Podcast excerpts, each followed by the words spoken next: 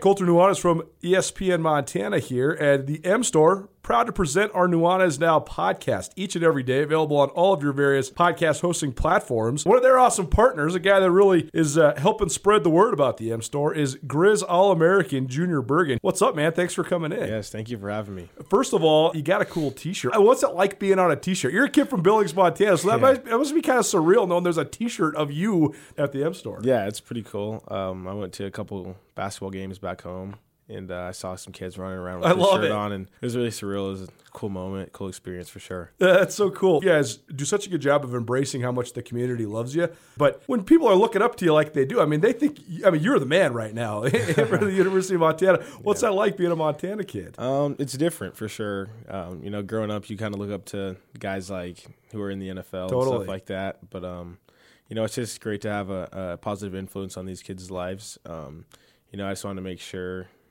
uh, I set the example and lead by example and give them someone to look up to. Go check out the M Store. They're located there at the corner of Higgins and Broadway here in the city of Missoula, and you can also visit anytime online, montanamstore.com. They have all the latest and greatest, a whole bunch of original Grizz gear, and of course, they have Junior Bergen t-shirts. Junior Bergen, proud partner with the M Store, as well as us here at uh, ESPN Montana. Thanks for swinging by, man. Yes, sir. Thank you for having me. The M Store, where they're all Grizz all the time.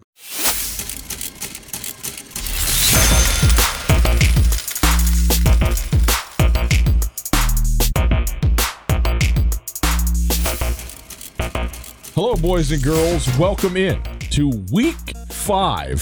FCS Speculators, a betting podcast. Ryan Tutel, Colter Nuanez, our producer David Graff, all on hand with you for uh, another great week, a big week. Hashtag college game day FCS or whatever it was, uh, obviously successful as college game day, heading to Brookings, South Dakota for one verse three. The North Dakota State Bison and South Dakota State Jackrabbits pumped up about that. We're going to talk a lot about that game, that matchup, and everything surrounding it. Uh, but let's start, as we do each week, with a look back at the top 10 in the FCS this past weekend, how the teams fared, how they did both uh, in terms of the result of the game and how they did against the spread, which, of course, is the point of all of this, isn't it? North Dakota State uh, won over Missouri State last week, twenty-two to nothing.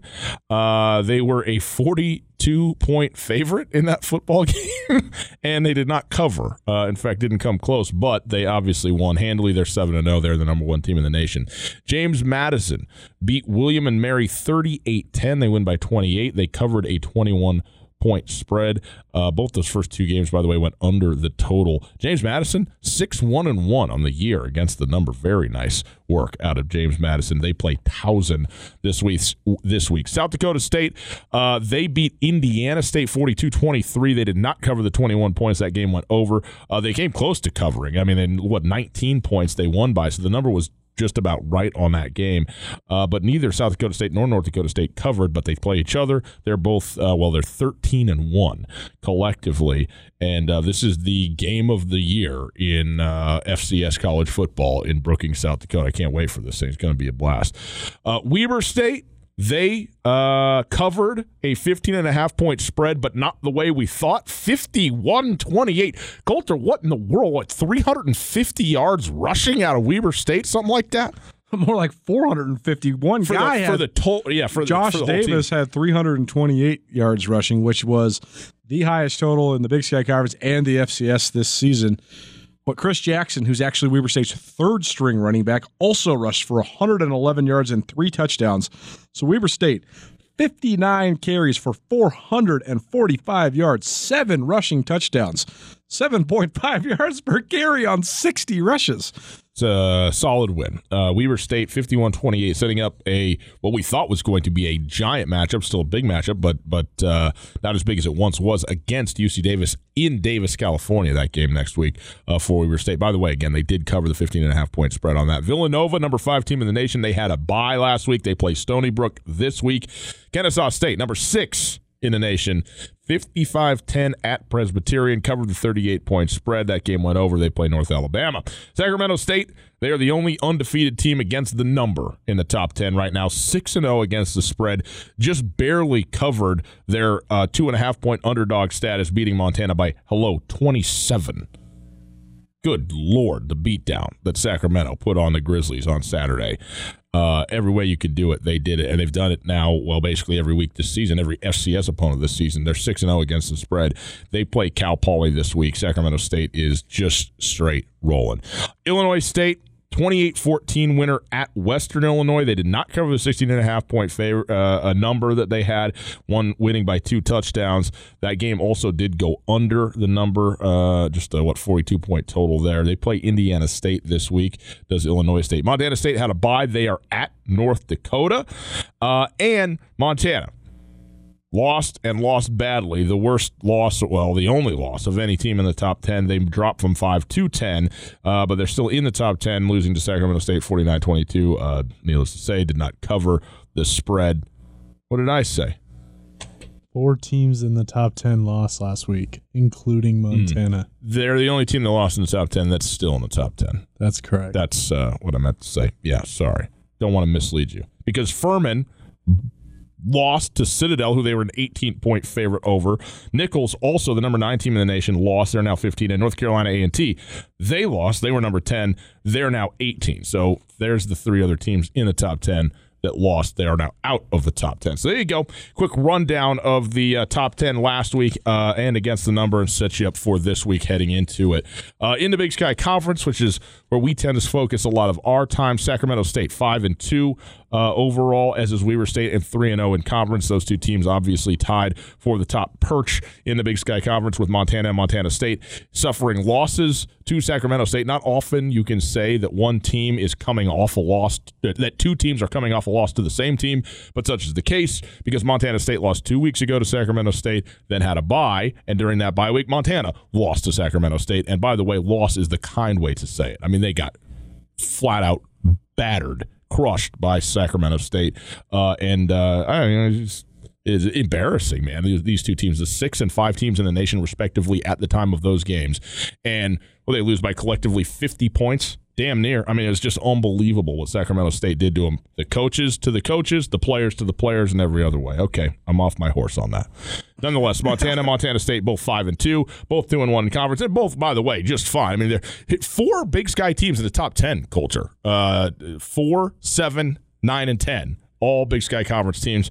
Uh, still, still pretty good, and. This is so interesting because Eastern Washington is just outside of the top 10. They're playing Montana. North Dakota who is not in the Big Sky Conference, but is playing a Big Sky Conference set, schedule, is just outside the top 25. Did I say outside the top 10? Outside the top 25 for Eastern Washington and for North Dakota.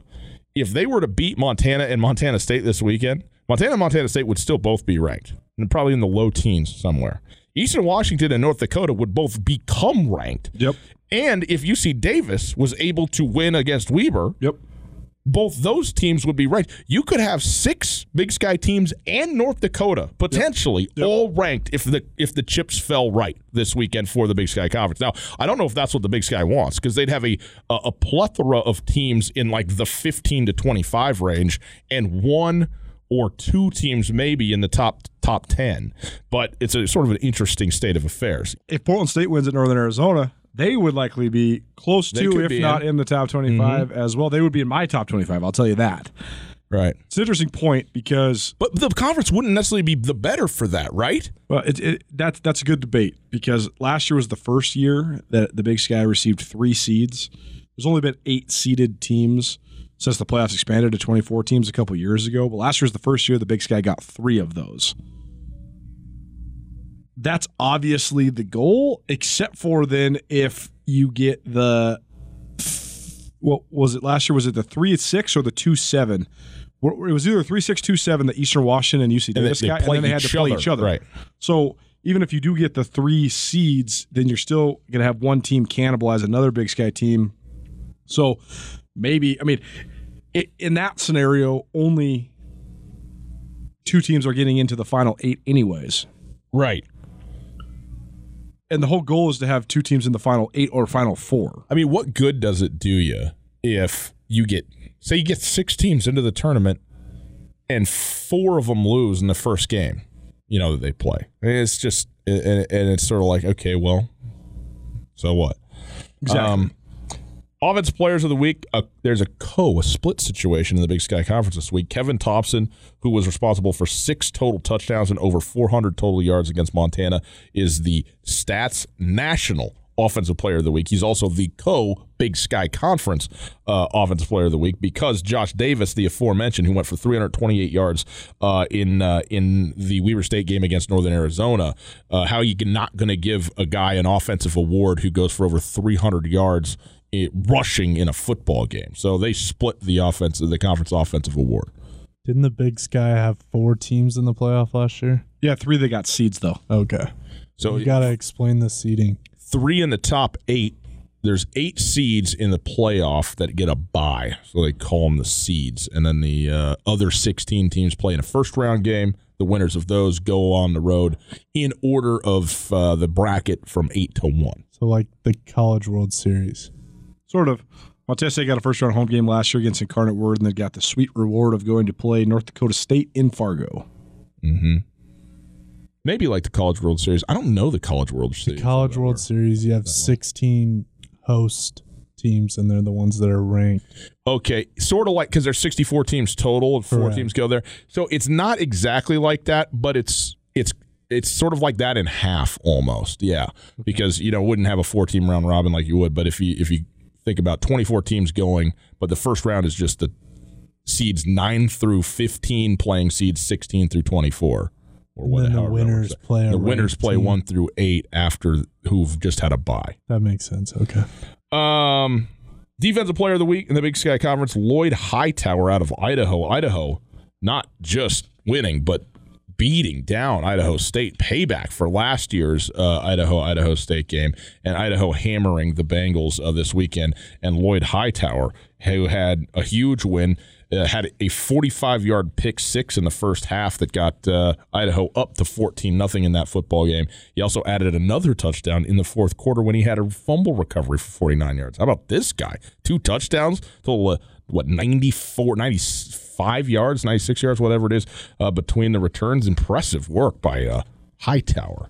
Is that rivalry game really called the Battle of the Domes? It is. Yes, it is. That's pretty sad.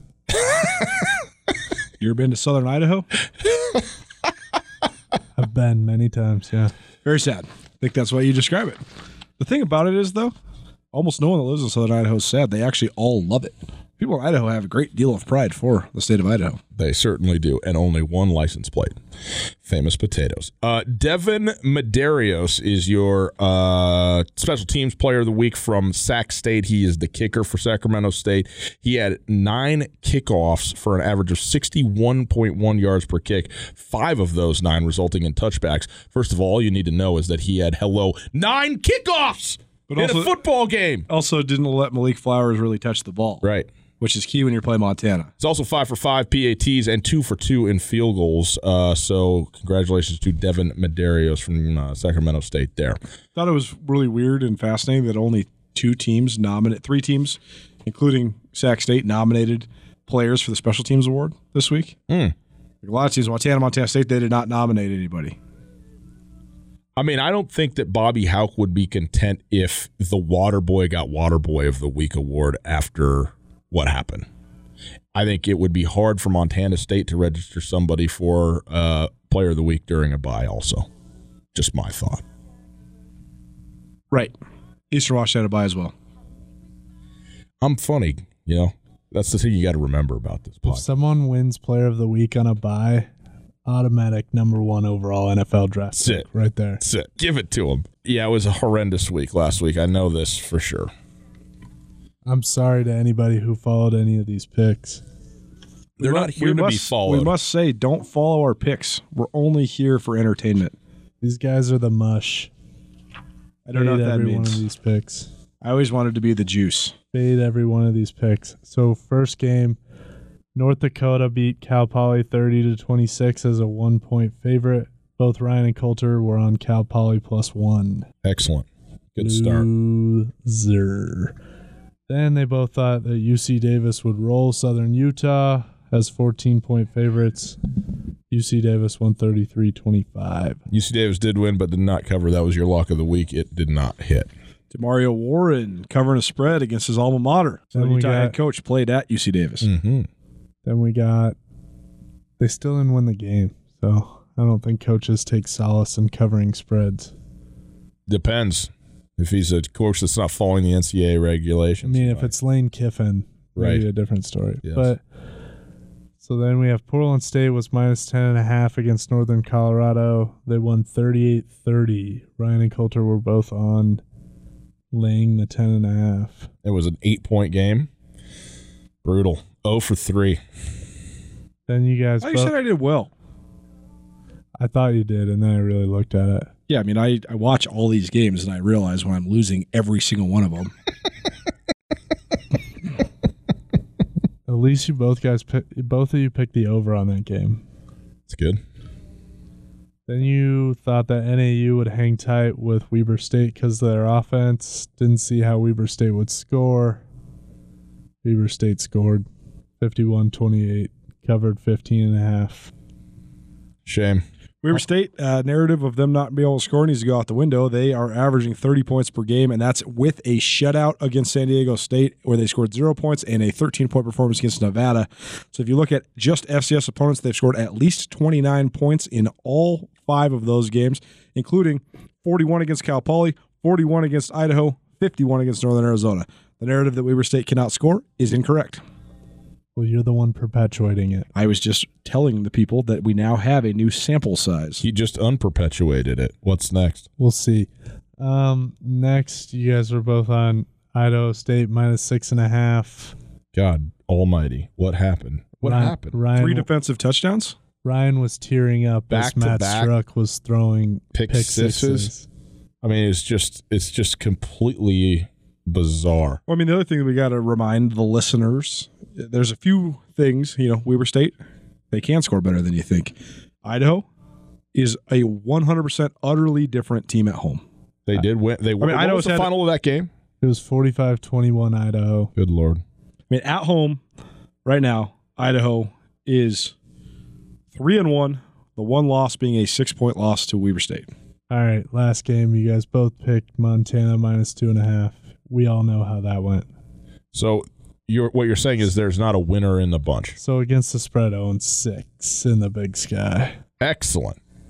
It, on the bright side, if you were following the totals, Ryan went 4 and 1, Colter 3 and 2. Well, of course, that's what we're here for is the over under. Uh, and with that in mind, let's give them our locks of the week this week. By the way, my lock of the Then- week was the Idaho State game, which did not come close, and uh, so I am now three and one in my locks. There are still still more picks to go. Okay, yes, FCS National. This yeah, is and the national games. Colter went 2 and 2, Ryan went 1 and 3. Got a dub. Colter Colter was on Sam Houston State minus three, and they shut out Nicholls seventeen to nothing. Then, Best Coul- defense in the country. Mm-hmm. So according to Josh Criswell, who who will be back again this week to help us break down Sam Houston State versus Central Arkansas. good game. Then we have Colter, who was on Citadel plus eighteen. Citadel again won outright 27-10. Huge upset. I mean, that's like 35 point swing between their what the 18 point underdog to a 17 point win. If you were on the money line plus 580, you're eating good. Yeah. Um, I'm eating good always. isn't Indeed. Tuesday your fasting day? It, it was before I had to sit in a sauna for six hours. That nothing was makes a guy hungrier choice. than sitting in a sauna. That's been my impression. Yeah, just looking at naked dudes makes him hungry. I Mm. guess. Mm. Where are the naked dudes at? I don't In get the it. In the sauna. sauna. Ah, You ever been in a sauna? you guys' jokes aren't funny. You ever been in a sauna? I have naked, in fact. Yeah, so you're already picturing it. You're just picturing Ryan in his underwear over there. At best. Well, that's how I perform so well Yes. every day. He blacks out every day. Yeah. Interesting use of the word perform. Um, then you guys were both on New Hampshire minus one and a half. Delaware won sixteen to ten. oh. The Blue Hens. Interestingly, The anomalous blue hens. interestingly, our uh, our experts all all lost too. So that that's brutal. And I also incorrectly said that Delaware's QB is Joe Flacco's brother. He's actually the quarterback at Towson, who, Yes. who plays James Madison this week. Okay. Okay. That's my bad. That's my bad. I still said plus one and a half. You got to take it with a Flacco on board. They covered. Um, and then the the matchup that you're all w- dying to hear about. yes. Bloomsburg East Stroudsburg. Colter said lay the eleven for East Stroudsburg at home Idiot. on their homecoming. Idiot. Bloomsburg comes in, ruins the party.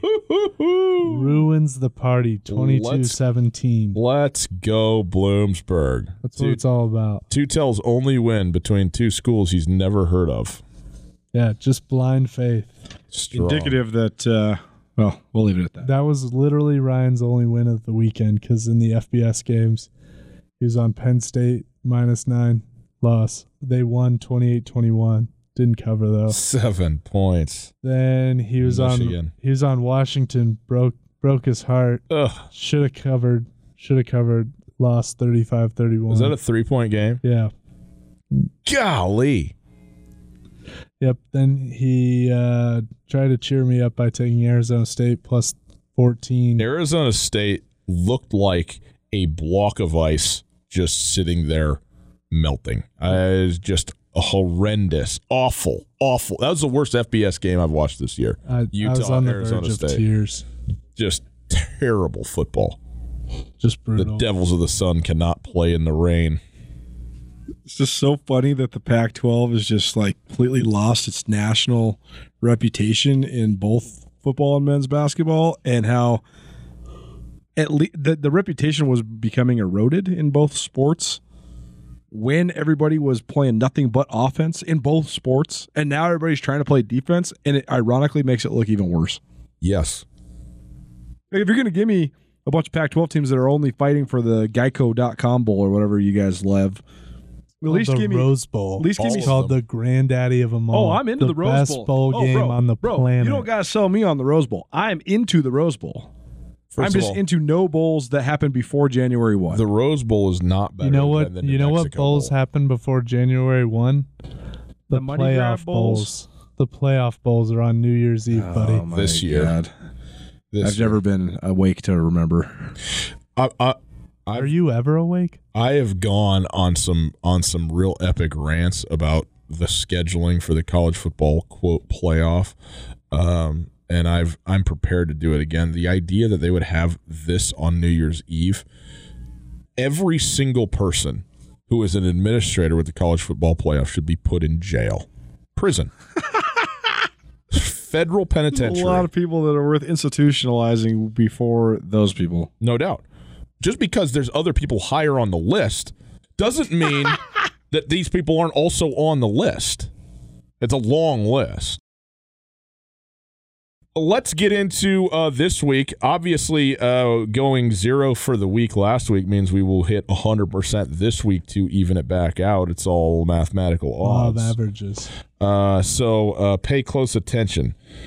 Portland State at Northern Arizona. The Vikings of the state of Portland are a two and a half point favorite on the road at NAU. Uh, this is a tough game uh, for me in a lot of ways, Colter, because I think Portland State is the better team. Northern Arizona has proven, you know, you talked about the new narrative about Weber State being able to score, but also Northern Arizona has proven that anybody that plays them can score. 39 points per game is what they're giving up. So, but also Northern Arizona at home. And I'm not, I mean, I like Portland State. And, you know, you and I are both so biased because, you know, we just want to carry Bruce Barnum around on our shoulders, figuratively uh, speaking, because we just think he's just, you know, well, he's the greatest interview in college football. So that, you know, there's that sauce, but I'm not sure I'm prepared to just go yeah portland state. Like let's let's go let's go portland state on nau on the road as a road favorite. I mean that's tough. You go up there 7000 feet. You've always talked about there's uh you know all the ghosts in the dome up there in flagstaff. Uh, it's a weird place to play. And and this game i don't i don't have a good feel for this matchup at all. It's a tough one to pick because NAU is a hard place to play at. Um, I mean, this game is going to come down to if Case Cookus can find a rhythm or not against Portland State's flex defense, because as we found, there's really no middle ground with the flex defense that Portland State runs. They either got you flustered from beginning to end and you look terrible, or if you stay one step ahead of them, you can gash them like Idaho State did, and all of a sudden you score 59 points. But on the other side, this comes down to don't look now, but Portland State has one of the sneaky rushing attacks in the conference. I mean, they're averaging 215 yards per game on the ground. And NAU, as we've seen, cannot stop the run, especially against the run heavy teams. I mean, NAU gave up 49 points, including 35 in the second half to Montana State. Montana State, I don't think anybody would call an offensive juggernaut, although they are excellent at running the football. And Weber State, again, not an offensive juggernaut, scored 51 and rushed for 445 yards. So NAU has given up in their two games that are similar to an, Portland, uh, an opponent like Portland State has given up almost 800 yards rushing. It's bad omen when you talk about you hired a FBS defensive coordinator and Chris Ball to be your dude, and you're giving up 39 points and 220 yards per game on the ground. It's not not good for NAU, but if Case Cookus can't find a rhythm, that Portland State defense is vulnerable to guys that can throw the ball down the field, just like Matt Struck showed when Idaho State thrashed Portland State. So it is. It's a it's a tough game to pick because Walkup Skydome, weird stuff always, and can Cookus find a rhythm, and in turn, how does that affect how Portland State operates on offense too? Because if Cookus hits a few shots here, then can Portland State go to the ground early and often? That's what happened to him against Idaho State. They got it got away from them. They had they're down three scores early. And these teams that prioritize the run so much, Portland State, Weber State, Montana State, when they're down three scores, it's really hard to operate on offense. So it is. It's, it's this is a really tough game to pick. I am going to pick Portland State, two and a half point favorite on the road at Northern Arizona. I think that Portland State, just as a team, has been very solid this year. And I think there is, as much as I like Case Cookus, the player, and you know know that Northern Arizona can score, they have not been they've not been good enough defensively for me to to, to roll with them. And can I say? I, I, think Portland State has just played better, you know, in in the sample size now of seven games of this season. In the main, Portland State's been the better of these two teams, so I'll take Portland State to cover two and a half. It's just been so weird too how NAU has just quit in games. Like they were winning 31-17 or 31-14 over Montana State in Bozeman, mm-hmm. and they lose going away. Going away. They were in the game. I mean, I turned the, my channel off of Washington, Oregon last week to Weber State, Northern Arizona, because I was like, oh, it's 30 28 Weber State. This is a slugfest. And at that moment, NAU looked great on defense. And my brother texted me, he said, NAU's scheme is good. They got players. And then they proceeded to give up 300 rushing yards from that moment on. And this was in the third quarter. And then three more rushing touchdowns. So uh, it's just so weird how NAU just fades down the stretch, but maybe that won't happen in flag. That's the one thing is it is this is a hard game to pick, but the spread makes it almost a pick 'em game. Yes. I think Portland State is the better team. I'm going to pick NAU to cover at home. Okay. The total on this, by the way, 75. Well, I mean, so here's the thing NAU's given up 39 points per game. They're scoring 37 and a half. So you're getting near 40 every time out with them. And then you look at Portland State and they're scoring 36 and a half and giving up 25, but that is with the NAIA, the two NAIA wins that they have in the statistical column. Listen, so I love the big sky. I love the points. I love it. I'm taking the under when it's at 75. Nah, you're dumb. Okay. Over. Love I shouldn't say you're dumb, but th- this is going to. I think that is. I think that the, I didn't accept that as. I think the over is more is easier to pick in this game than the actual spread. Um, it's funny I used the word False. dumb because Jay Hill in his post game press conference after the NAU game said, "Hey, listen, in the Big Sky, if you take anybody for granted, you're dumb. You're dumb." uh, Idaho State coming off a horrendous loss to Idaho. Uh, not even so much in the in the point of losing, but in the how they lost three defensive touchdowns and just looked god awful. And so you sit here and they're playing Southern Utah, who has not been good, although they hung with UC Davis better than you might have thought last week. Idaho State is a seven and a half point road favorite against Southern Utah, and I guess the question is did, does Idaho State all of a sudden have real problems that they need to figure out, or is it an anomaly and they bounce back and try and send a message against you know one of the one of the bottom third teams in the Big Sky Conference? we're, it's still so perplexing. Who is Idaho State? Yes, because the the one game that Matt Struck was out, they all of a sudden look like a defensive juggernaut, and they hold Northern Iowa to 13 points, but they lose because Gunnar Amos was terrible threw three picks before abruptly leaving the program in a 13-6 loss. But then the next week, the surprise of the week, they scored 41 points in the first half and gashed Portland State 51-24. But then the following week, they're up 17 0 to Montana and give up a 59 3 run down the stretch. And then the following week, they hang 55 on North Dakota, who by all accounts is pretty darn good on defense. And then last week, they get ran by Idaho. So Idaho State is a complete anomaly to me. Yes, they are. Yeah, I don't know what to do with them. I'm going to say that Idaho State uh, has a bit of a fire in their belly after that, and right. Matt Struck, you know, doesn't make the same dumb mistakes against Southern Utah that he made against Idaho. And again, Southern Utah, they're just not very good. Seven and a half points is always a weird number, but I will take the Bengals to cover uh, the seven and a half points on the road and Cedar City. Yeah, I got Idaho State to win as well. Okay. The over under on this game, by the way, the total is 61 and a half. Give me the over. 61. I don't know. 61 seems small when it's up against 75 points, which that other game was. Uh, I'll I'll take the over on this. Yeah, I'll take the over. Because if Idaho State's going to win, they're going to score 40. Okay, Colter, Sacramento State, the now number seven team in the uh, nation, coming off of one of the great three week runs in the history of Big Sky Conference football. That is not hyperbole to say it. A win over number 22 Eastern Washington, a win on the road at number six Montana State, a win at home against number five Montana, and dominant. I mean, it is like 48 27, 48 22. I mean, on average, just blowout football games from Sacramento State. It's it's still you know, you and I sit here and talk about how good this football team is, and we've been trying to convince people how good Sacramento State is, and yet I still feel a little bit mystified of trying to convince myself that they're actually that good. That they're in fact three touchdowns better than the other three best teams in the Big Sky Conference, not including Weber State in that. And are they really that? I don't know. It's hard to say, but they have been. I mean, they've proven it now for a month, and it is remarkable. They are on the road at Cal Poly. They're a 14 and a half point favorite. We could talk about the weaknesses that Cal Poly might have, but we could also just wait until the game game because Sac State's going to show you the weaknesses. That's been the defining factor the last three weeks. Is Sacramento State's ability to identify the weaknesses in def- defensive weaknesses of Eastern Washington, Montana State, and Montana, and exploit them thoroughly and totally. It's been absolutely impressive. I think that, like you said, hard to rationalize that they actually are three touchdowns better than everybody in the league. I don't know if that's actually the case, but the coaching's been three touchdowns better. Kevin yeah. Thompson's precision has been three touchdowns better. Mm.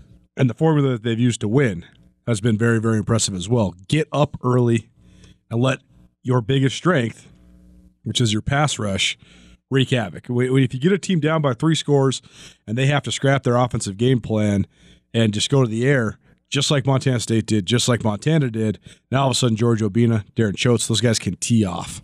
And I think that that's been the tried and true proven formula. Now, who takes the the other thing is they have had the element of surprise with the first year head coach in Troy Taylor. Who takes now Sacramento's body of work and exploits their weaknesses? That's the thing. Someone's going to have to find one first because they haven't shown much weakness the last three weeks. Cal Poly is uh, two, excuse me, one in three in the Big Sky Conference, two and five overall. Uh, it's a 14 and a half point spread on this one. Sacramento State is the only team undefeated against the number this season. They're 6 and 0. Wow. Uh, so, in the interest of you are until you aren't, I'm taking Sacramento State. But I will say this for whatever it's worth, I, I would never touch I would almost never touch a game that Cal Poly is in. Right. because it's so hard to know. You know, even though they're one and three in conference, they've lost two games by a score less, and they're always in football games unless they get absolutely blown out. I mean, those are the way you know. They, it's all about turnovers. They lose close, they lose big. They don't win that often right now. But uh, you know, Sacramento State is so good. But again, it's all about matchups, and especially for Cal Poly execution in that triple option. So I got no idea. I'm taking Sacramento State minus the 14 and a half, but I, am doing that just sort of uh, because they're so good, yes, and because they've been so good against the number. But the reality is, until you can't predict what's going to happen against Cal Poly until it happens, you just cannot do it. So it's a fool's errand to me to do that. But I'll take Sac State in this one anyway. And every time Cal Poly turns the ball over, if the other team answers, now all of a sudden Cal Poly is going to and their style is going to beat themselves. That's what happened to them against UC Davis a couple weeks ago.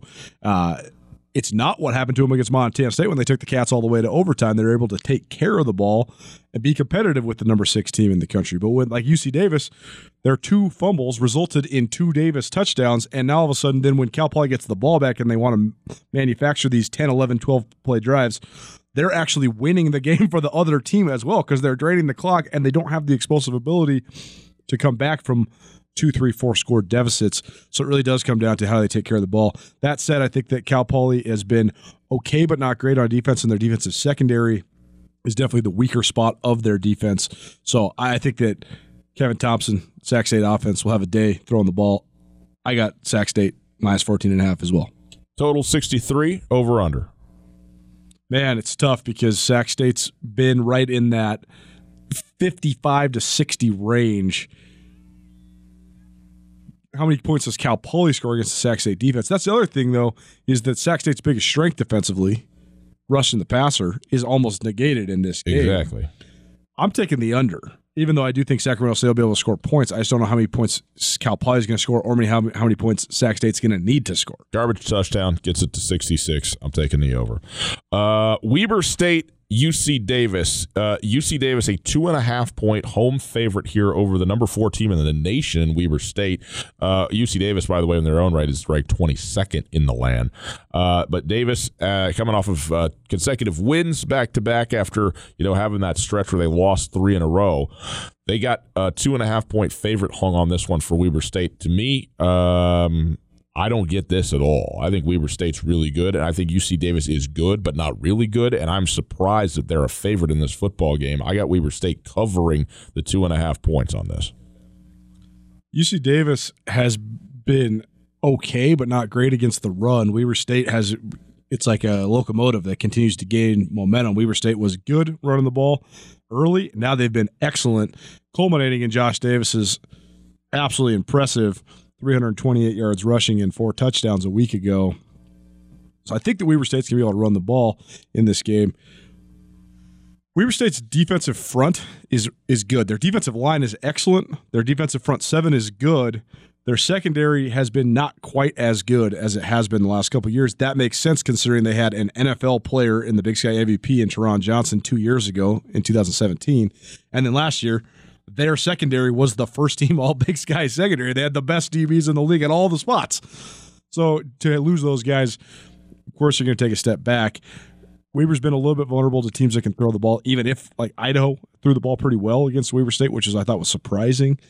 And I think that Jake Maier and company will be able to throw the ball pretty effectively this week uh, as well. It's just all going to be all about mitigating the pass rush. So um, I don't know, man. I don't really know why the number four team in the country is a dog on the road, but I, I think it comes down to the offensive skill players that UC Davis has and the fact that they're good at home. I'm gonna be a contrarian. I'm gonna pick Davis to.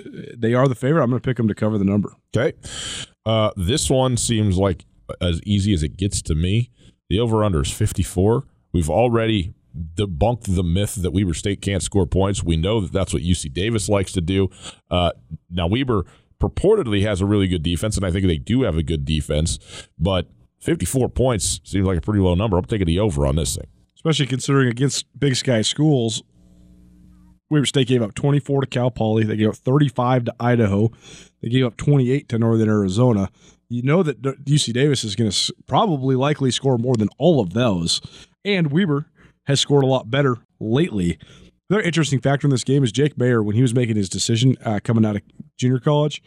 It was between. It came down to UC Davis and Weber State. So uh, does Jake Maier have a little extra juice his last mm. matchup against a school he almost went to? I know that Jay Hill laments not being able to get Jake Maier because that could have been something that put UC Davis or excuse me, put Weber State right. national championship. Right. Uh, especially considering how Jake Maier has developed, but I'm taking the over as well. Okay. Uh, by the way, the over there, people, my lock of the week. Okay. There you go. Three and one on my lock of the week. That's my lock of the week. Um, Montana State, Colter, on the road at North Dakota, a pick 'em game for the. Uh, I think it, it, opened at minus two, so it's moved minus two for Montana State for, for UND. okay, me, for North Dakota was a favorite. So North Dakota opened as a favorite, a slight favorite, and now it's Montana State that has uh, gained ground on the line, and this is now a pick'em game. I think this, I think this should be a pick'em game. I mean, to me, the way these two teams have gone so far, uh, the the line itself being pick'em, I think seems about right, particularly when it's in North Dakota in the dome. Montana State coming off a loss, but also coming off a bye. The, what separates Colter pure and simply Montana State from being good to being great. It's not their quarterback play. It's whether or not Troy Anderson is healthy. Period. And he has not been. He I don't know that he is now, but he's going to be healthier than he's been. I got Montana State winning this game and thereby covering the spread, which is a pick 'em at this very moment. And uh, I like Montana State to to beat North Dakota even in Grand Forks. Toughest game on the slate to pick this week this is the one I would stay far away from. Mm.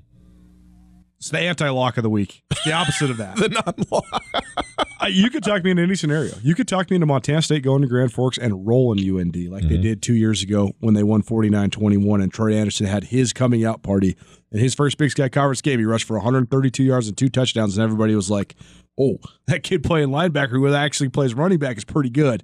That would set the stage for him winning Big Sky Conference Freshman of the Year. You could also talk me into the Cats going over there and losing and w- winning a close game, a defensive slugfest. As we know, when te- when games come down to toughness, it's an advantage for Jeff Choate. When g- games come down to gamesmanship and schematics and adjustments and things like that, not as big of an advantage for Montana State.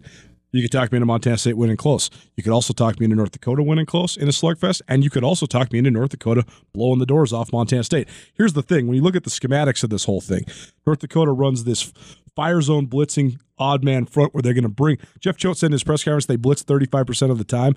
Deceiving when he's giving you that percentage because I'm I'm thinking he's evaluating that as when they bring 5 or more. They run a three man front and they bring 4 every time. So they're going to blitz a guy somewhere some way some way somehow whether he's off the edge, up the middle. It's a run stunt, it's a pass stunt. They're going to move up front. Two years ago, when Montana State blasted them, they had Chris Murray and they're running the zone read and all their gap scheme stuff gashed North Dakota relentlessly. But North Dakota, when it lines up right for them, can stop the run as well as anybody in the conference. And then when that occurs, then what do you do? You have to go to your drop back passing game, and that has advantaged North Dakota big time when you're talking about Tucker Rovig because he hasn't played against a defense like this that's going to bring pressure from all angles. It's like the Sam Darnold NFL mic'd up the other day when he was on Monday Night Football for the New York Jets, and he said, I'm seeing ghosts. I don't know where any of the pressure is coming from. The Patriots defense, I'm seeing ghosts. North Dakota wants to make you see ghosts. And when you have an inexperienced quarterback like Tucker Rovig who hasn't gone against this style of defense, that could spell trouble for Montana State as well. So this game is just exponentially hard for me to pick. I don't really know because there, there's a lot of different ways that this could go. Montana State could be able to run the ball with authority, and if they can't, they're in trouble. If they can, they could run away with it. I'm not really sure. It basically comes so down to it basically comes down to who's going to win it. With the expectations that Montana State it has, always comes down to who's. No, going to I understand, it. but like, there's no him and Han about the spread or anything like that. I mean, right. This is just. Man, your analysis is just spot on. They got to have Troy Anderson. They got to have Isaiah Ifanse. If those guys aren't, they're not going to be 100%. They're never going to be 100% again this year. But but that's why I'm saying coming out of a bye, it's it's the best you can do, and so this puts them in the best position pers- but potentially that they could be in, unless they go, hey, you know what? One more. I mean, here's. I don't think this is going to happen, but there is a scenario that says even after the bye week, they finally started to get healthy. Let's just get them all the way there. Don't even play. You know, I again, I don't think that's going to happen, but we don't we never know. I mean, this is the unique part of FCS football is you don't find out until the dang ball gets kicked off, and even sometimes not even after until after that of whether a guy is actually playing in a football game or not. Isaiah Ifanse had one carry two weeks ago against Sacramento State. Montana State. This game, Jeff Choate has talked about defining games in the season in the program. This is the defining game of Montana State's season because mm. if they lose this game coming off a bye, it completely alters the entire narrative. Even if you think they're going to beat Southern Utah, Northern Colorado, now it puts their back against the wall where they're going to have to figure out a way how to beat UC Davis and or Montana to fulfill the playoff expectations that they have. They have to win this game. If they don't, we're going to have a completely different analysis next week. Yep. I'm picking Montana State to win it, and if they don't, we're going to have a whole different discussion all week next week on Tutel Nuanez and next week on the FCS Speculators. Totals 59 and a half. I'm taking the over because it's the Big Sky Conference. No other reason. it's amazing that we've evolved to the point where the teams that run the ball and play defense are still good to score 30 or 35. Yeah. Like 60, like, oh, it might be a low scoring 35 31 game. I agree. I'm taking the over. Last game. Uh, Roots. Oh, root, by the way, that Montana State game uh, can be seen on SWX Montana uh, television. Root Sports Game of the Week is in Missoula uh, noon kickoff on Saturday, noon Mountain Time. Eastern Washington at number 10, Montana. Colter, you and I just got done talking to Aaron Best, the head coach of the Eastern Washington Eagles, about this football game. Nothing in particular out of that. Sometimes guys will mention something or talk about an injury or something like that. There's nobody uh, particularly banged up. You did talk about earlier a couple of the guys who were recovering after obviously the, the awful incident of having been shot in the offseason uh, in Spokane. Uh, fortunately, happily, nothing that was you know obviously fatal or even terrible in terms of their their quality of life moving forward, but they were shot, and now you've got to recover from that. They've been out of this lineup. A couple of key defensive players for Eastern Washington, kind of coming back. Where are they going to get into? But also, Eastern Washington has just been really, really up and down. They they, they played well this season. They they've lost this season. They have one of the worst losses of the year to Idaho. I know that we've talked about the difference that the Vandals are when they're at home versus on the road. It's still a horrendous loss coming off a national championship, you know, appearance last season to lose that game. The good news for Eastern Washington is it wasn't a conference game that they played against the Vandals. They're actually two and one in the Big Sky, and their only loss is to the team that beats everybody in the Big Sky. That's Sacramento State. So, uh, you know, there's there's still everything out in front of Eastern Washington. This is a rivalry game. No way, no two ways about it. Eastern Washington and Montana, uh, and the Grizzlies obviously licking their wounds coming off of the beatdown that they got from Sacramento State. So it's amazing how much Sacramento State has influenced the narrative for for all of these schools and just blowing up dreams uh, across two thousand miles of the Western United States. So uh, in any case. Eastern Washington is a seven and a half point underdog playing in Missoula against the Grizzlies. And as of this morning, Wednesday morning, October 23rd, this line's actually moved to minus nine for Montana. Wow, okay. So Montana even we'll uh, update that a more than more than a, a touchdown and half a point favorite. The story of Eastern Washington's season has been multi-layered new coordinators on both sides of the ball. That's a huge transition, no matter who you are, no matter what the status of your program, the strength of your program is. You lose 28 seniors, that's also a huge transition point. You're entering year three under a head coach who took over for a guy who was arguably one of the great recruiters and one of the great head coaches in the history of the Big Sky Conference, and Beau Baldwin. That's a huge transition point as well. And then on top of all of those things, you throw in the injury bug. And Chris Ojo, who is their best returning defensive player. He's not played since the second week of the se- second or third week of the season. Justice Warren, who's a grad transfer they brought in from from Washington, who they expected to play big snaps for him.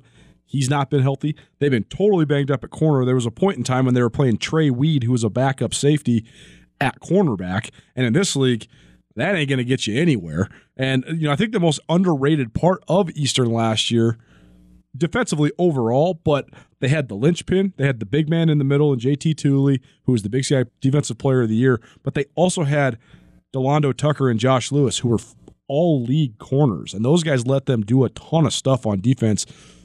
And not having those dudes, they've taken a huge drop in the secondary. They also had Zuzi Webster in the secondary, Mitch Fettig. So they had a veteran secondary last year.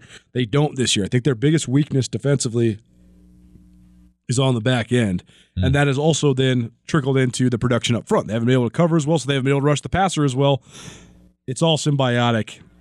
I think Montana's going to be able to dominate on the outside, regardless if it's Cam Humphrey or Dalton Sneed.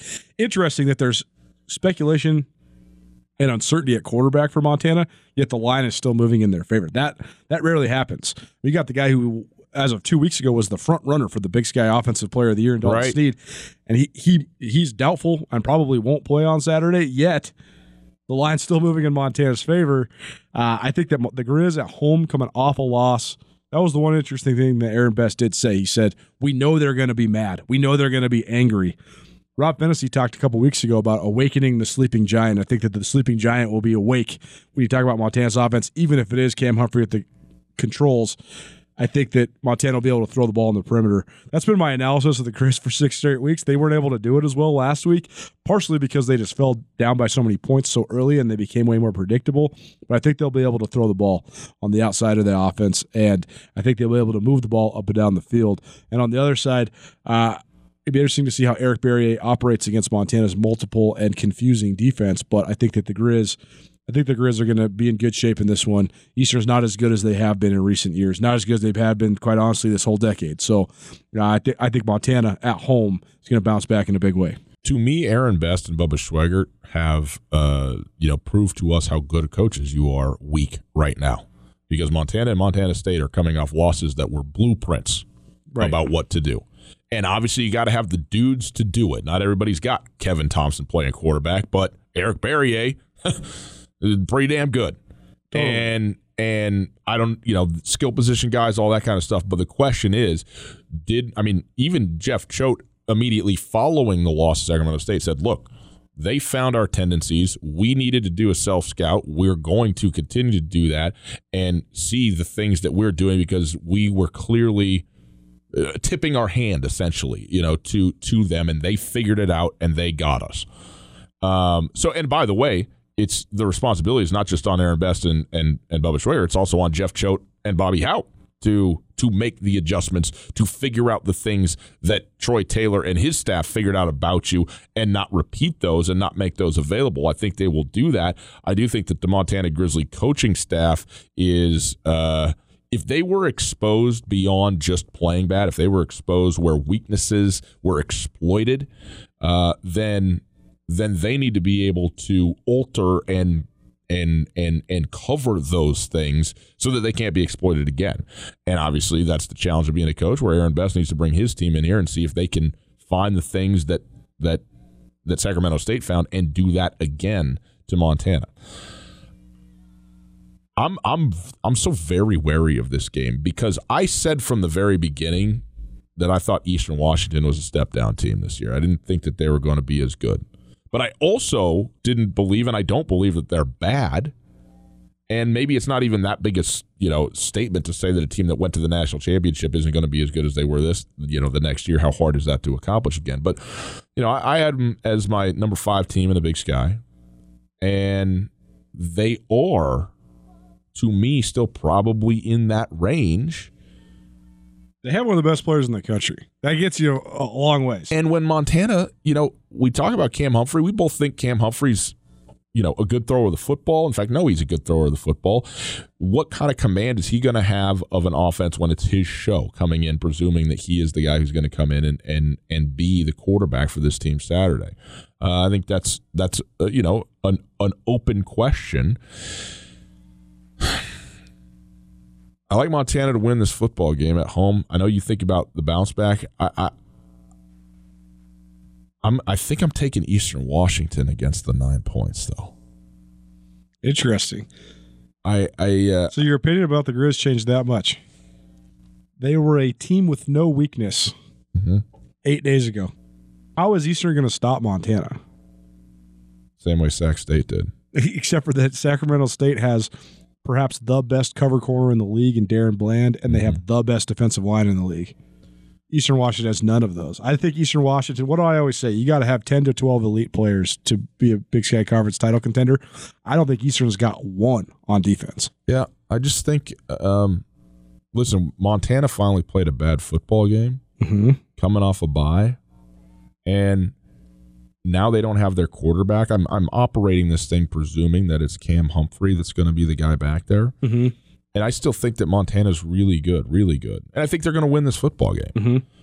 I think Eastern Washington coming off of I think coming off the bye really hurt Montana. I think coming off the bye really helps Eastern. True. And and we don't know the status of a guy like Chris Ojo, who is right. who is an elite player, and he's been out, and that's one thing that mm-hmm. Eastern struggled with. I mean, he, he's their dude. He is their playmaker on defense. So not having him hurts. Look, and to be honest, we already talked about uh, uh, with our in our conversation with Aaron Best. New offensive coordinator, new defensive coordinator. If you're going to ask me what staff I trust more to schematically come up and win the thing, it's the Montana Grizzly staff, no question. Right. But coming off a bye, I think adds to your ability to do that to a certain extent as a football team. It should, anyways.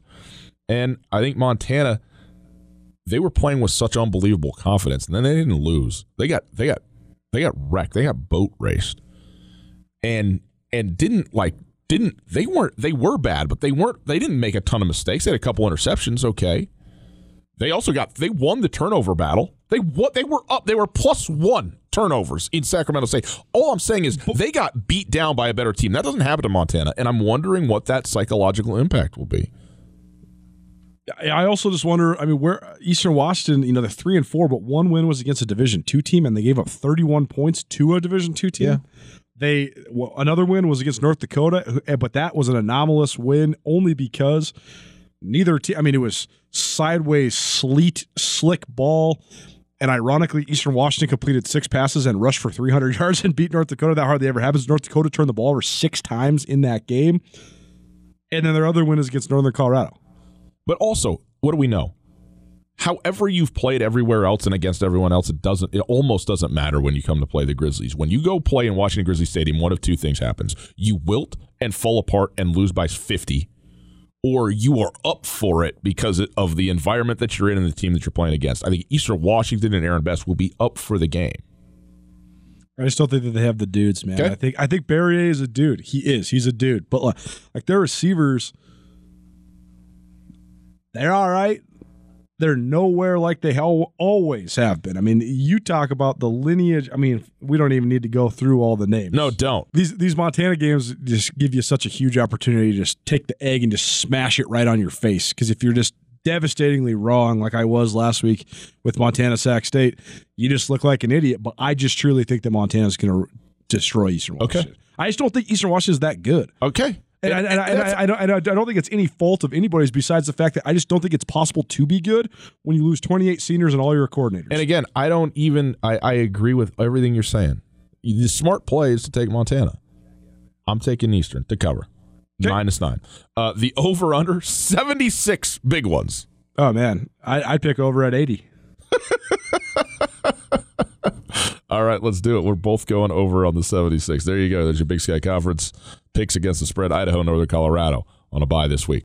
Well, it's time for one of our favorite segments. Really, it's our only segment because the rest of it's just the podcast. It's four questions. This time we have three guests from around the country who cover FCS teams nationally to talk to us about the teams they cover and the games they are playing this weekend. Happy this week to be joined by Josh Criswell of the Huntsville item. He covers Sam Houston State. They are at number 12 Central Arkansas. We will also then be joined by Greg Madia of the Daily News Record in Virginia, who covers the number two team in the land, James Madison University, as they host Towson.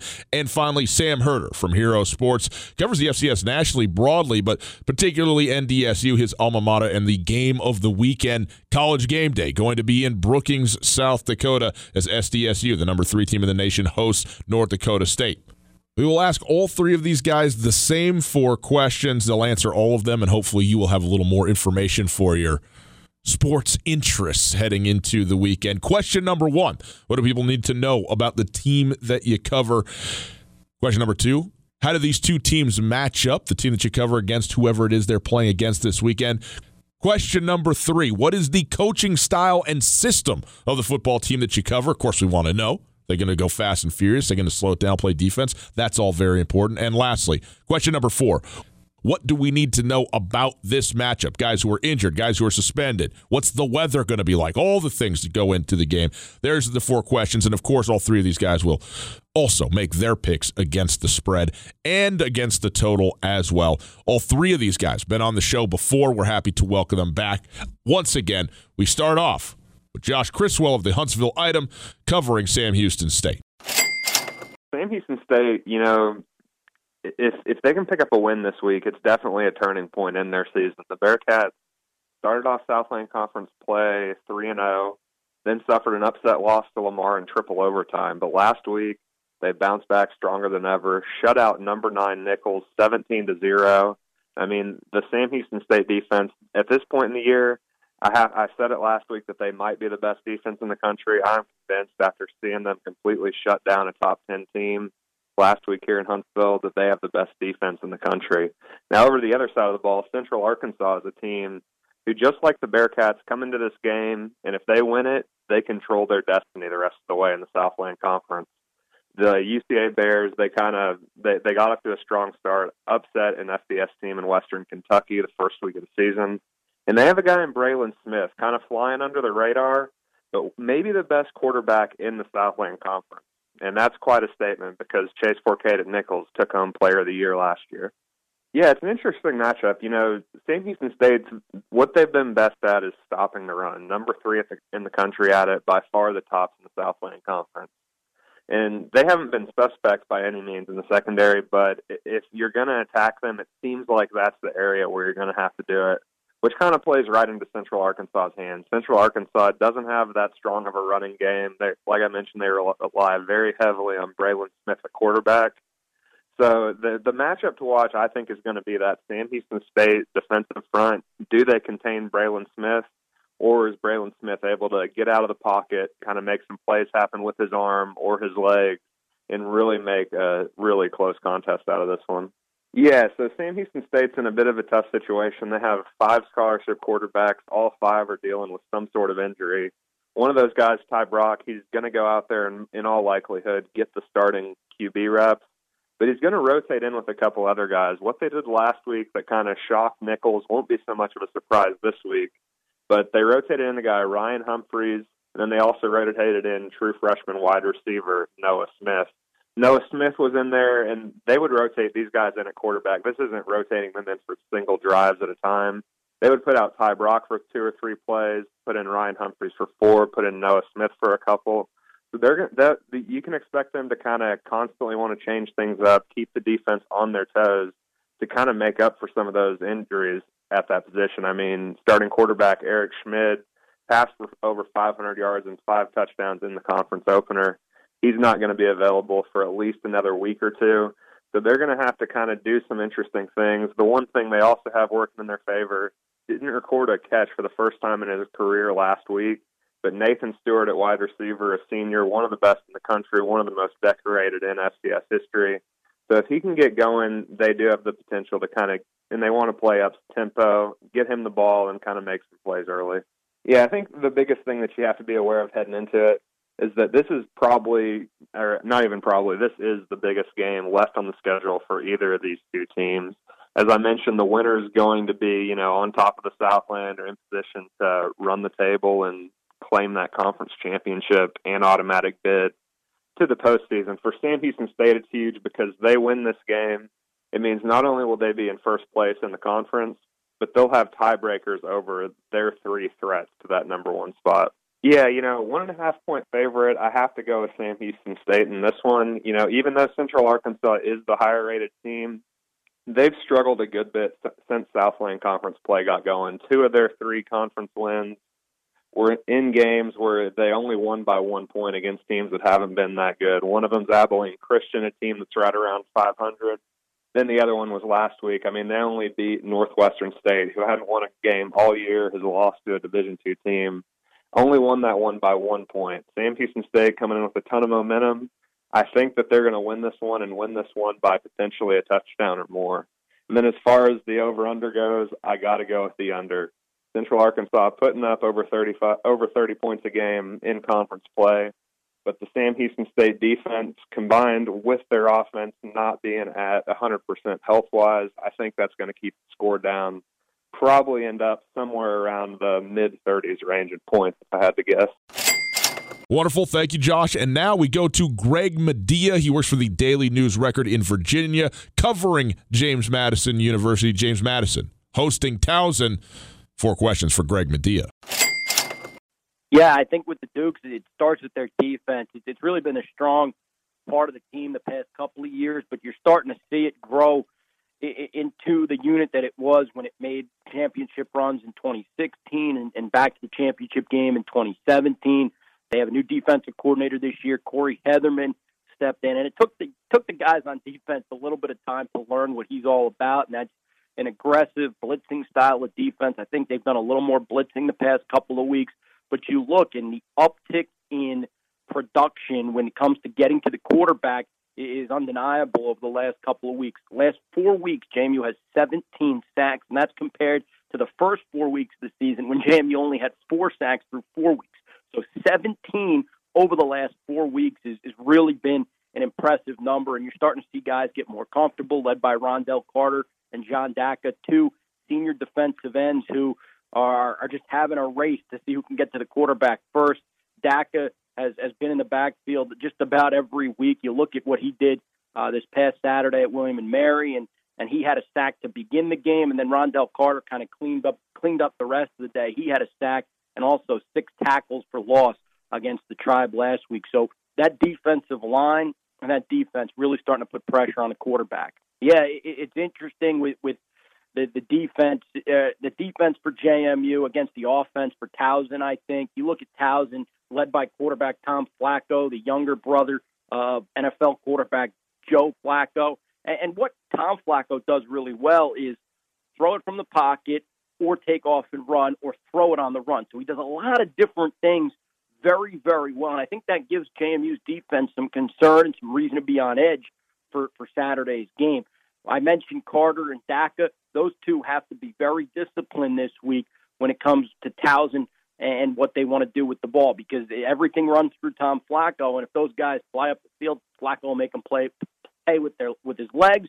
And then if he, he sits in the pocket, has too much time, he'll find his receiver. He threw six touchdown passes last week against Bucknell, including five to the wide receiver Shane Leatherberry. And I think Leatherberry's a tough matchup because he plays that slot. He's got excellent speed.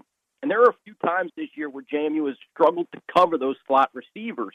And so that'll be big pressure on Wayne Davis to spur kind of the hybrid outside linebacker safety in terms of covering a slot receiver. So I think those two things, JMU's defense against Towson's offense, is what to watch. I think JMU's offense, when they have the ball, when the Dukes have the football, probably a, a big step up from what Towson does defensively, and I think JMU will be able to run the ball as they want to on Saturday. Yeah, it's it, it, it's that. It's run the football and play play defense for sure. Curt Cignetti has preached that he wants to not only lead the Colonial Athletic Association in rushing, but also lead the country in rushing. And there have been multiple games. I think it's three times already where JMU has rushed for 300 or more yards in a game, including back-to-back weeks uh, against Elon, and then uh, uh, the following week when JMU. I'm drawing a blank here.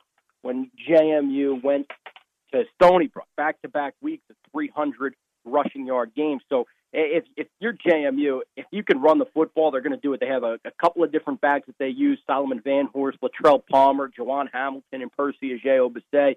They'll rotate those guys in and out and play behind that big offensive line uh, that they like to run behind. Yeah, I think I think one really important thing is JMU's starting to get a little healthier.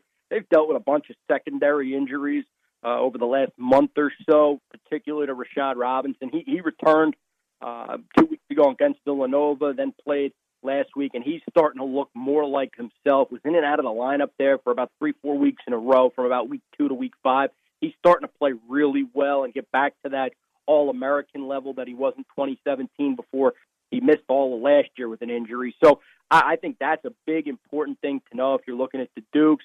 Uh, and then it, with Towson, I think when, when you what you need to know about Towson is they're, they're starting to figure out how to play without Shane Simpson. They're outstanding running back who they lost earlier in the year to injury. I think it took them a little while. I know I talked to Rob Ambrose this week, and, and he told me basically, yeah, it took a little bit of time. They had a good plan that first week, but after that, you, you start to get down and you, you worry about your depth a little bit after you lose one. So it, it, it's been an interesting thing, but I think Towson's starting to figure it out. Of course, it, it, it all starts with Flacco too. Uh, so that's kind of what you need to know, especially uh, when you're when you're when you're trying to decide and, and look at the injury stuff. Yeah, I think JMU's covered in all but one game this year, and that was the Stony Brook game. So I, I would, you know, if, if you're looking at the Dukes, you, you probably don't want to bet against them in terms of covering. Uh, 58 probably about right. JMU's blown out some people, but they also ease up on the gas a little bit toward the end of the game and and kind of just let let their backups play. So I don't know, maybe that's a bit high, but uh, you know, I, I think when you're looking at whether or not JMU can cover, they've they've done it this year uh, more often than not.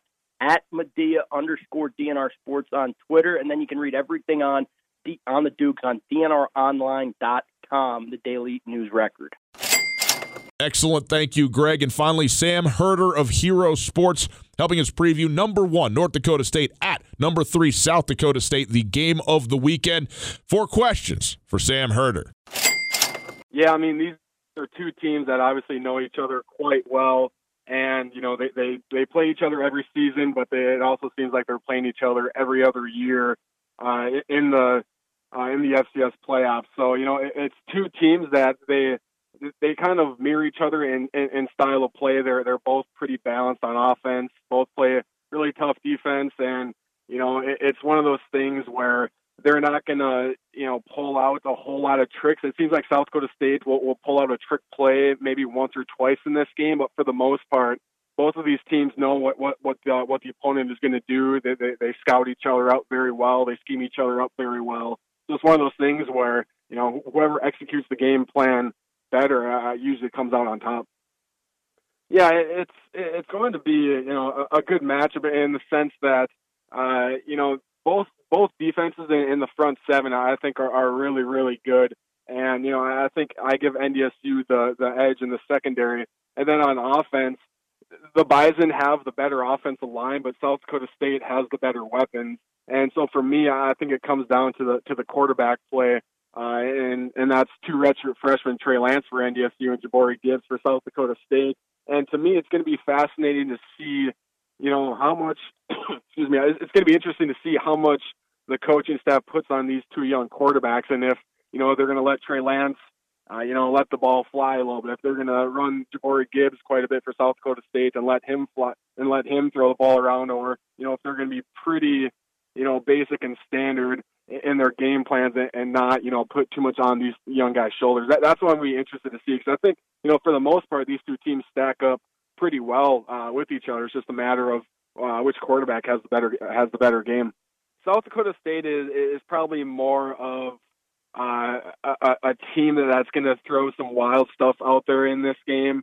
Uh, you know, they usually do stick to their bread and butter, but you know, with Jason Eck, the offensive coordinator, he, he's a guy that he, really designs some some you know interesting looking plays, and they might pull some stuff out uh, that they haven't shown on film yet. And uh, and with NDSU, you know, it seems in this season compared to past years, they, they rolled the dice a little bit more. They've they've gone for a two point conversion in just about every game this season. And honestly, I, I can't I couldn't remember the last time the Bison have gone for a two point conversion in, in previous seasons. So you know the the Jackrabbit coaching staff they they have uh, two new coordinators, uh, but for the most part the the head coach has stayed has stayed the same. You know the assistants have stayed the same for NDSU, it's a new look coaching staff with Matt with Matt Entz as the head coach, and they also have two new coordinators. So it, it seems like the, the new coordinators, especially offensively, um, you know, maybe are a little bit more tricky to offend and and pull some stuff out, and you know maybe are are willing to take take a, a little bit more risk than than in years past. And I know NDSU pulled out a flea flicker in the last couple of weeks. You know we haven't seen that from the team very often. So it seems like these teams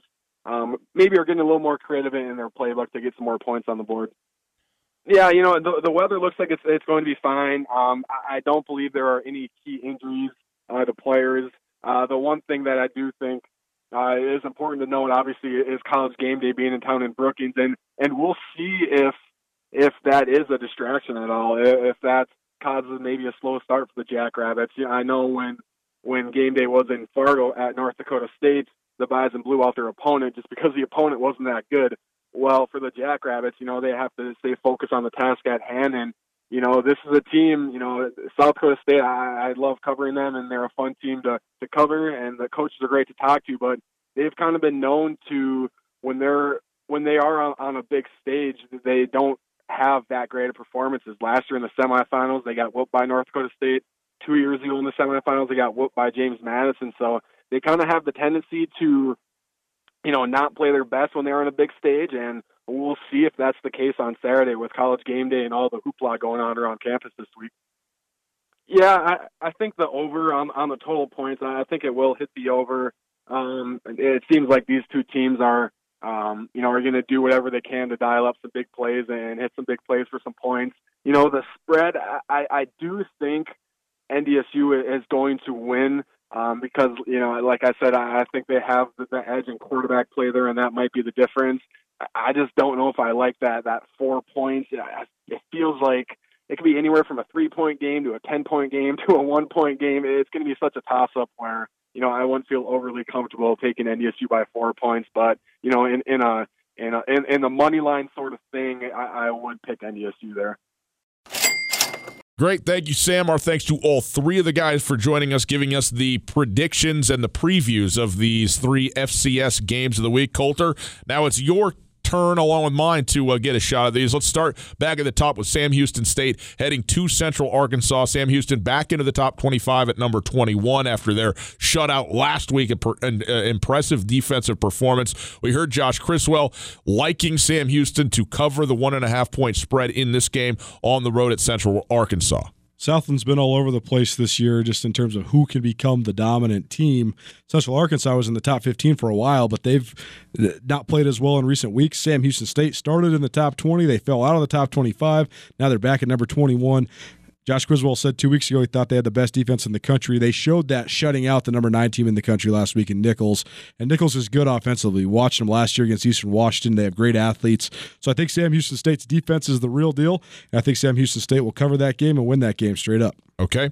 Uh, I am not going to argue with that. Look, man, I'm a big defensive guy. Love defense. Sam Houston State plays good defense as anybody. So uh, I'm with you on this one. I like I like Sam Houston uh, to uh, to win and to cover that thing. It's worth noting that the home team has won this game the last three times these teams have met, and Sam Houston State hasn't beat a ranked team on the road since 2015. That is worth noting. UCA is number 12. It all changes this Saturday. Mark it. All right, second matchup of the FCS uh, weekend. Towson, number 16 team in the nation, at James Madison. James Madison, a 16 and a half point home favorite. We know how good James Madison has been. We know North Dakota State's been the number one team. James Madison has been the number two team in the nation uh, other, you know, outside of North Dakota State over these past probably five years, including the one team that's won a national championship that wasn't the Bison in the last eight years or whatever it is. So uh, it's a very, very good football team. I'm surprised though, man. Towson's really good. You got a guy named Flacco playing quarterback over there. They're the number 16 team in the nation, and it's a big number, 16 and a half points. We heard Greg Madia say, uh, I mean, he was talking about, you know, well, we we'll see when the when the backups get put in towards the end of this game. Uh, he's you know, seemed to be very confident, like taking J- James Madison. And again, he, as he said, six they are six one and one officially against the spread uh, this year. So it's hard to go against the Dukes that way. Uh, if it was going to happen, I guess I would like to think that Towson at plus 16 and a half could at least keep this thing like a two score game. Towson's been really good in big games until they lost a game that they weren't supposed to lose. I mean, Towson won at the Citadel. The Citadel put itself back on the mark and broke in the top 25 last week with their big win over Furman. Uh, they took Towson took Villanova to overtime and only lost by a touchdown in that game. But then they fall to Albany two weeks ago. Bounced back last week with a huge win over Bucknell. But I'm just still not sure about Towson. They got a good quarterback, but James Madison North Dakota State has the best tradition, the best program, the best system, the best winning formula of anybody in the country. James Madison's got the best athletes. They get all the drop downs from that whole neck of the woods. And we talked earlier about that region, you know, in, in the Virginia, in, in the yep. Virginia, you know, the seven cities as they call it. James Madison gets a ton of those guys. I just think James Madison is is a favorite in every game they play, and I don't really care what the number is. I trust the number. I'm taking James Madison to cover and to win. Great. Uh, I got James Madison winning, no doubt. I got Towson covering this game. Give me Towson at plus 16 and a half uh, in this one. That game available on F- MASN2 if you're looking for it. By the way, Sam Houston at Central Arkansas, ESPN Plus. All right. Colter, the game of the weekend, ESPN College Game Day in Brookings, South Dakota. Are they at this point in the in the tenure of that television show just looking for a new state to check off the list so that they could say, "Oh, we've been to the." I mean, how are they going to get to uh, Alaska? You know what I mean? How are they going to get up there to the AK? But they are going through South Dakota. They're previewing uh, an FCS game, and it is a great one. It's South Dakota State, North Dakota State, the obvious other two, three of the three best when you include James Madison in there. Uh, this is as close a spread as you're ever going to see. The North Dakota State's going to be playing in uh, a you know with an FCS opponent it on the road. This game again in Brookings, and the homestanding Jackrabbits a four and a half point underdog against North Dakota State, uh, which is a lot like being a hundred point favorite against everybody else in the nation. if you're only four and a half point dog to North Dakota State, this game is hugely intriguing to me. I am I I can't wait to watch this game to see what happens. I think North Dakota State comes in with such a reputation, obviously, that you sit here and you go, well, you know, it is until it ain't, right? I mean, we've been saying this, but like un, until you lose or until you don't cover the spread, you're just, uh, you know, you're just the best team that there is. And I certainly do feel that way about North Dakota State. But I do think, like, look, this has never happened. We are we're going to witness history on Saturday when college game day, you know, goes to uh, Brookings. And unlike having it in, you know, Philadelphia where it's been before, or even places where it is a true college town, Tallahassee, you know, Tuscaloosa, whatever. This never happens. In fact, this has never happened in Brookings. This is going to be an event that will be a statewide, massive, massive deal. And to me, that goes one of two ways.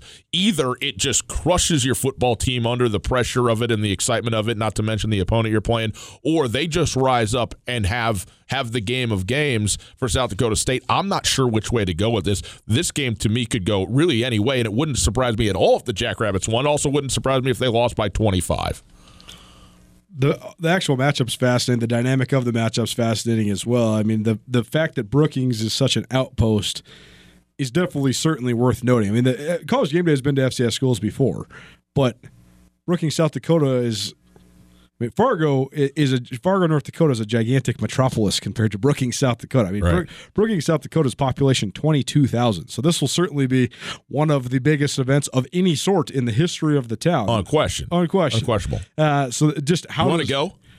Man, we've got better start driving right now, Wednesday afternoon. Take us take us days to get yeah, there. It's a, it's a hike. Uh, I think we got one seven miles away. That's going to be pretty darn good. It will be. In, in yeah, Missoula, it's a fair too. point. Uh, but either way,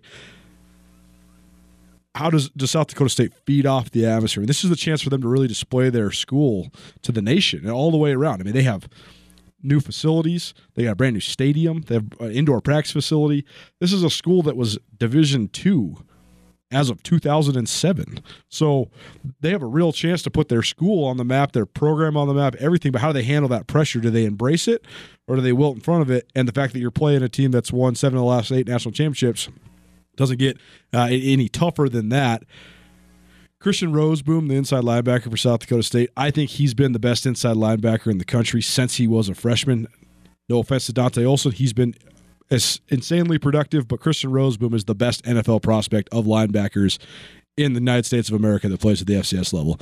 And he had an interview all about North Dakota State, what this game means to him, because the Jackrabbits, they have actually, uh, of North Dakota State's eight losses during this stretch, South Dakota State has three of them. They have gone toe to toe with NDSU. So I think that the fact that it's at home too, it makes this to me almost a pick 'em game. Mm. It's so hard to pick against NDSU though. Yes, it is. And I, I just I think that the number is just spot on because you're talking about. I mean, I, I really do think it's going to come down to less than a score.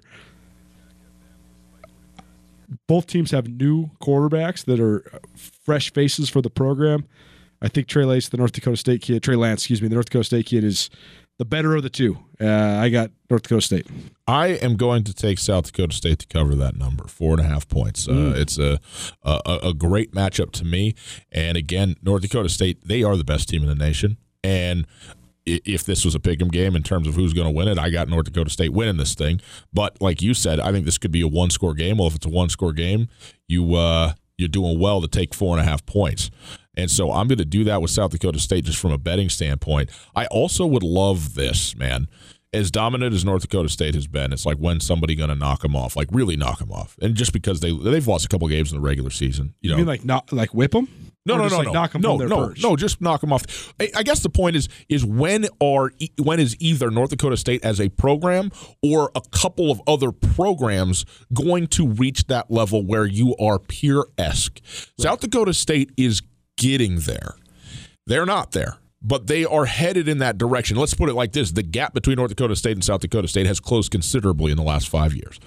And so this would be a huge step to that. And I think that would make it more interesting if it wasn't just quote unquote such a sure thing that North Dakota State was going to win everything. And I think this is an opportunity to do just that. That said, I think the weight of expectations and all of the the media attention and the hype around this game, that's a lot for a home team to bear, especially when you're an underdog in a football game. So it could go the exact uh, opposite direction, but I'll take South Dakota State to to rise up on that wave of energy and excitement and play a great game on on Saturday and and play them close and thereby cover this football game even if they don't win it.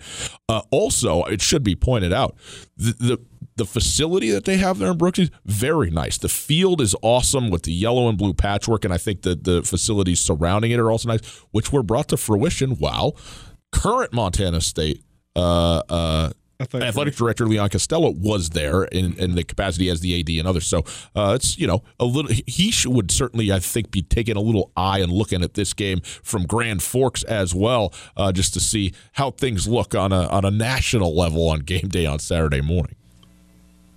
I think you nailed it. I mean, the, the whole the number one factor of why SDSU can and will be in this game is they're the least scared of North Dakota mm. State of any team in the country because they've gone toe to toe with them before. Right. Uh, the number 47, low scoring game, all things considered, that would be expected to an extent with North Dakota State because of the way that they play defense. But South Dakota State is an outstanding offense, which again mitigates against what I normally would do, which would be decide with the defense. Uh, but 47, that seems a little low to me. I'm going to take the over in this football game. Was I with you or was I with Jason on my when we were listening to South Dakota State, North Dakota State in the playoffs last year? I think I was with Jason yeah. on the way to Eastern Washington. You were these games are always low scoring because that's that's the I don't know for whatever reason South Dakota State has been lured into that North Dakota State quote unquote trap, but has been able to still compete in those sorts of games, I'm taking the under. Okay, last one. We got to do this in the FCS level. This is uh, so exciting. You're never going to hear anything more about this game anywhere else because you're never going to hear anything about this game anywhere else. Slippery Rock, a 24 and a half point home favorite over Clarion. This is available on WPNT in Pittsburgh and ESPN Plus. Th- thank you, God, for ESPN Plus. I mean, you know, they're playing for a milk jug. I've heard about Standing Rock, so I'm going to go with Slippery Rock. Does that make sense? These guys play for the Milk Jug Trophy over the last nine years. The trophy was introduced to the series in 2010 as an added incentive for the two schools that are separated by just 46 miles. So this is a rivalry game of sorts. The Western tro- PA trophy was donated by Clarion employee Chad Thomas who painted half of the jug white with a green S and the other half gold with a blue C. Slippery Rock won the first six meetings after the trophy was introduced and is eight and one in milk jug well, games. There you go. I got to move into nine and one. What great information! But 24 and a half, it's a big number. It's a big number. Uh, I, I, I trust I trust yes the spread. Go get go get it. All right, it's time to do rapid fire FBS, the three biggest FBS games of the year. For that, we bring David back into the show. David, set it up for us. Rapid fire. What do we got? FBS games against the spread this weekend. All right, we got the three biggest games of the weekend. Three of the only ranked versus ranked opponents. Michigan is a one point underdog at home against Notre Dame. Who do you got? Uh, this is a uh, a traditional rivalry game. The rivalry was kind of set aside. It was started again. Um, I got Notre Dame winning this football game. Michigan being a home dog, it's just one point though. So, uh, and I think Michigan. I mean, I'm I'm just kind of out on the Wolverines, man. And Notre Dame, they're okay. I mean, you know, I don't I don't love I don't love either of these teams, frankly, but I'll, I'll take the Wolverines to lose. I'll take Notre Dame to cover. Jim Harbaugh to the NFL. Jim Harbaugh to who? The Falcons, maybe? We'll see. All the scuttle's already starting when the seats as red hot as it is, and people are talking about you going back to where you came from, it's never good from a distraction standpoint, especially when you are one of the faces of the game, honestly, yep. in Jim Harbaugh. And the writing's sort of on the wall. As David points out here, they've never won a game as a betting underdog under Jim Harbaugh. They will not again. Ian Book and the Golden Domers going to win at the Big House. Okay. All right, that's on ABC at 5:30 Mountain Time. Next game we got number 9 Auburn at number 2 LSU. Uh, LSU is a 10 and a half point favorite. Mm. I believe Joe Burrow entered the season as a uh, 250 to 1 Heisman Trophy candidate. 250 or 201. Uh, looking pretty good now if you got in on that action early. Give me LSU. You know I love LSU, especially at home. Uh, now they're coming off a huge, huge win last weekend against Florida. But look, man, it's the SEC. This is what you do. It's Florida, it's Auburn, it's Bama. That's it's the road that you are on. They so played Mississippi I, State last. Oh yeah, that's right. The, Mississippi State last week, with their last home game two weeks ago, correct, uh, against uh, uh, Florida. I got LSU 10 and a half points doesn't bother me at all. I mean, the way this team's going, they're always great on defense. The fact that they are shredding on offense makes them, to me, the scariest team in the nation right now. I'm sure the LSU fans are both surprised and probably pleasantly surprised at what they're seeing because LSU's been ground and pound for days. For pleasantly surprised. They're grilling Gators, man. They're they're doing everything in the Bayou right I just now. mean in terms of the schematic differences because LSU, LSU is no stranger to the top five. LSU's no stranger to winning at an elite level. They are strangers to throwing the ball around the yard. Yes, They've been they doing are. this with running backs and corners Right. for years and years and I mean, years nobody even years. cares that a guy named Fournette quit the team. That's how good they're going. And right now, they're straight up throwing the ball all over the place. Joe Burrows has been a revelation. They Joe run it- Burrow. Joe Burrow has been a revelation. More spread concepts than they've ever seen before. That said, they're about to face the best pass rush, Ooh. not only Ooh. in the conference, in the country. I think LSU will win this game, but I think Auburn's going to cover that spread. Give Colter the 10 and a half points. I'll lay them, and we uh, go against each other against the number on this. 1.30 p.m. Mountain Standard Time on CBS television. All right, last game. Number 13, Wisconsin at number three, Ohio State. Ohio State is a 14 and a half point favorite. This one is early in the morning, 10 a.m. Mountain Time on Fox. Wisconsin was upset at Illinois last week. Perhaps were they looking ahead? The best thing that could have happened for Wisconsin to pull the upset this week is being upset last week. And it sucks for them because no matter what happens, even if they win this game, they're out because of that loss to Illinois. They are. But there's certainly no chance for them to be anything at all if they don't win this football game. That said, Ohio State is maybe right there with LSU It's the most dangerous team in the country. I mean, they are absolutely just destroying people right now. 14 and a half point favorite, though, against a Mad Badger team that runs the football. Give me the Wisconsin Badgers to go to the horseshoe and cover the 14 and a half. I've watched Ohio State more than any of the Power Five teams because my roommate's from Ohio. He loves He ha- he Loves only wears an Ohio State blanket. It's all. It's, it's his only it's his whole wardrobe. with an Ohio State sweatshirt and Ohio State shorts Yeah. underneath. Yes. So Ohio State is on at our house on Saturdays, always. And so I've seen them a lot. So I might have a little bit of proximity bias, but I do think that Ohio State is the first team I've seen in a little while where I could see them competing with Clemson and Alabama, actually being able to go toe to toe with those two teams. Because not only do they have an absolutely electric playmaker in Justin Fields at quarterback, but their defense is absolutely lights out. And Chase Young might be the best. He might be the best player in the country. I mean, he he he is out unbelievable. His physical gifts and his physical domination. I think Ohio State's going to roll in this game. Okay. I, I got the Buckeyes to cover easily. Boys and girls, this has been FCS Speculators of Betting Podcast, episode five. Thanks for joining us. We think you're all great. See you next week.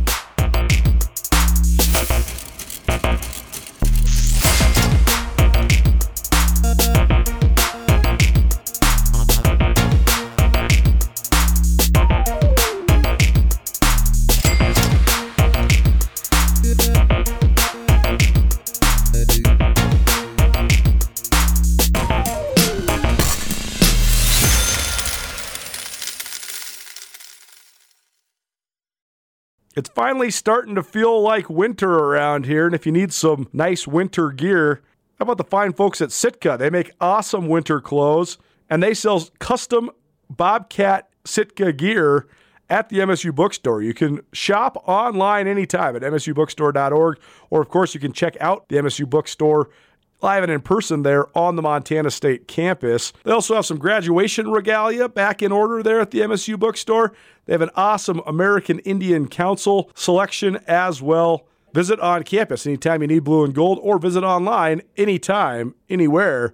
MSUBookstore.org. MSU Bookstore, your best place for blue and gold on game day or any other day, located there on the Montana State campus.